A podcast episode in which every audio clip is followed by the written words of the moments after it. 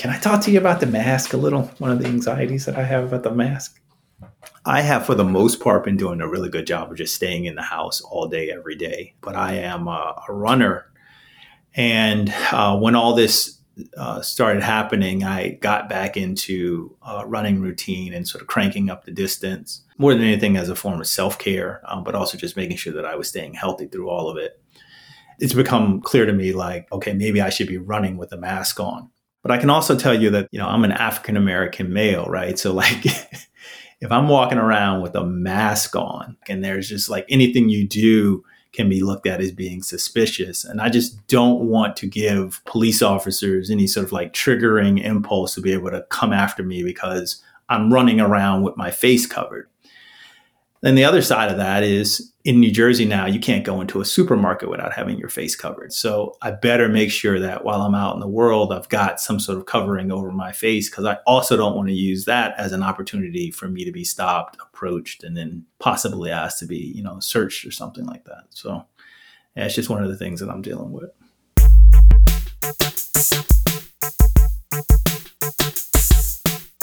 This is High Tech High Unboxed. I'm Alec Patton and I'm very pleased to announce that you just heard the voice of poet and disability rights activist Laderick Horn back on our podcast for a second time. The rest of this episode isn't about masks, race, or policing, but we started with the mask because what Laderick just described, this accumulation of new anxieties that interact with long-standing fears, it's a big part of our lives right now. Maybe you share Laderick's concern about how police will respond to you wearing a mask, and even if you don't, it's likely that some of your students do. So, right now, students are using unfamiliar digital platforms with much less contact with teachers than they're used to, and every day they're discovering new things to worry about. This is a tough foundation for anyone to try to learn. Add dyslexia or poor executive functioning to that, and the student is in a really tough position. None of this is news to you, obviously. You're facing this challenge every day. But Laderick has some ideas that can help. That's right, it's time for a pro session.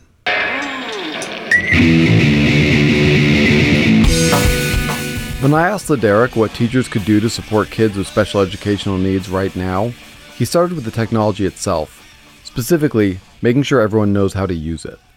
So, one of the things that I've heard is helpful is just making sure that there's sort of a technology tutorial that happens early on, right? Because we just don't want to assume that everybody knows how to use these devices.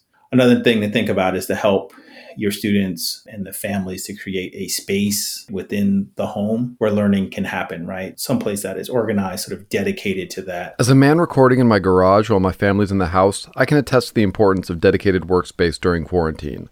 And if I need it, kids and teenagers definitely need it too. Another thing that I think is is really challenging for a big portion of our population are executive functioning skills. So um, again, this is one of the pieces of advice that has come in from the Learning Disability Association of America, but it's it's this idea that being able to simplify, particularly the number of portals in which assignments get delivered to students and families, and then how that material gets um, submitted back to a teacher, right? This takes me back to my first year of teaching when my dean, Spencer Gooch, shadowed a student in my class for two days.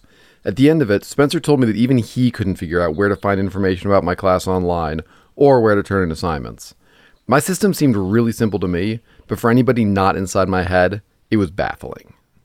And then there's assistive technology. When I was in the classroom, I considered myself a master of making PDFs. One thing I didn't think about making sure computers could read the text. One of the big challenges that we have is that sometimes folks will like scan text and present that as, as a PDF, but it's almost looked at as an image by a computer or by your phone instead of sending someone a link where they can then use a screen reader, being able to highlight text and uh, have their device read it back to them. That's right, your phone can read out loud to you, which is a really useful feature if you're dyslexic, but only if you know it's there. So Laderick recommends helping students and their families set up the accessibility features on the devices they're using at home. Just walking through uh, accessibility features on many of our devices. A lot of our young people are really familiar with the tech that they're using as far as cell phones or iPads or what have you, but you know, it doesn't hurt to go through and just make sure everyone knows. And if like me, you don't know much about the accessibility features on Chromebooks, tablets, or smartphones, Laderick has a pretty simple solution. You can go on YouTube and search accessibility features for the different devices and being able to just send those away to your not only to the students but also to the families so that they're able to optimize and leverage the technology to the fullest extent. Of course, technology is just the tip of the iceberg here. Teaching kids with special educational needs requires a complex set of skills, and parents did not start this year out expecting to become their kid's main teacher in the spring. Parents are really struggling with being able to provide the sort of supports that a special education teacher would provide at home. Laderick pointed out that, like any new teachers, parents need to be able to contact instructional coaches for advice. And in this case, instructional coaches means teachers and other staff members. They really need to be able to hear from school staff, right? They need to be contacted, and particularly from special education teachers, you know, just to see how they're doing, to be able to offer advice and pointers. Just providing a space where you are available to take questions and hear the concerns of the families in your school whether that's a, like an online hangout or an open Zoom meeting that anyone from the school can log into to say that, hey, I'm available. What questions do you have?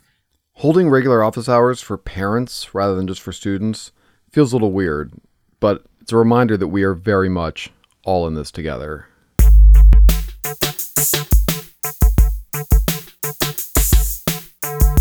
High Tech High Unboxed is written and edited by me, Alec Patton. Our theme music is by Brother Herschel, and the Pro Sessions theme is by Temple Dogs. Laderick recommended a website with a lot of great resources for supporting students with special educational needs called educatingalllearners.org. Just type that into your browser, all one word. Thanks for listening.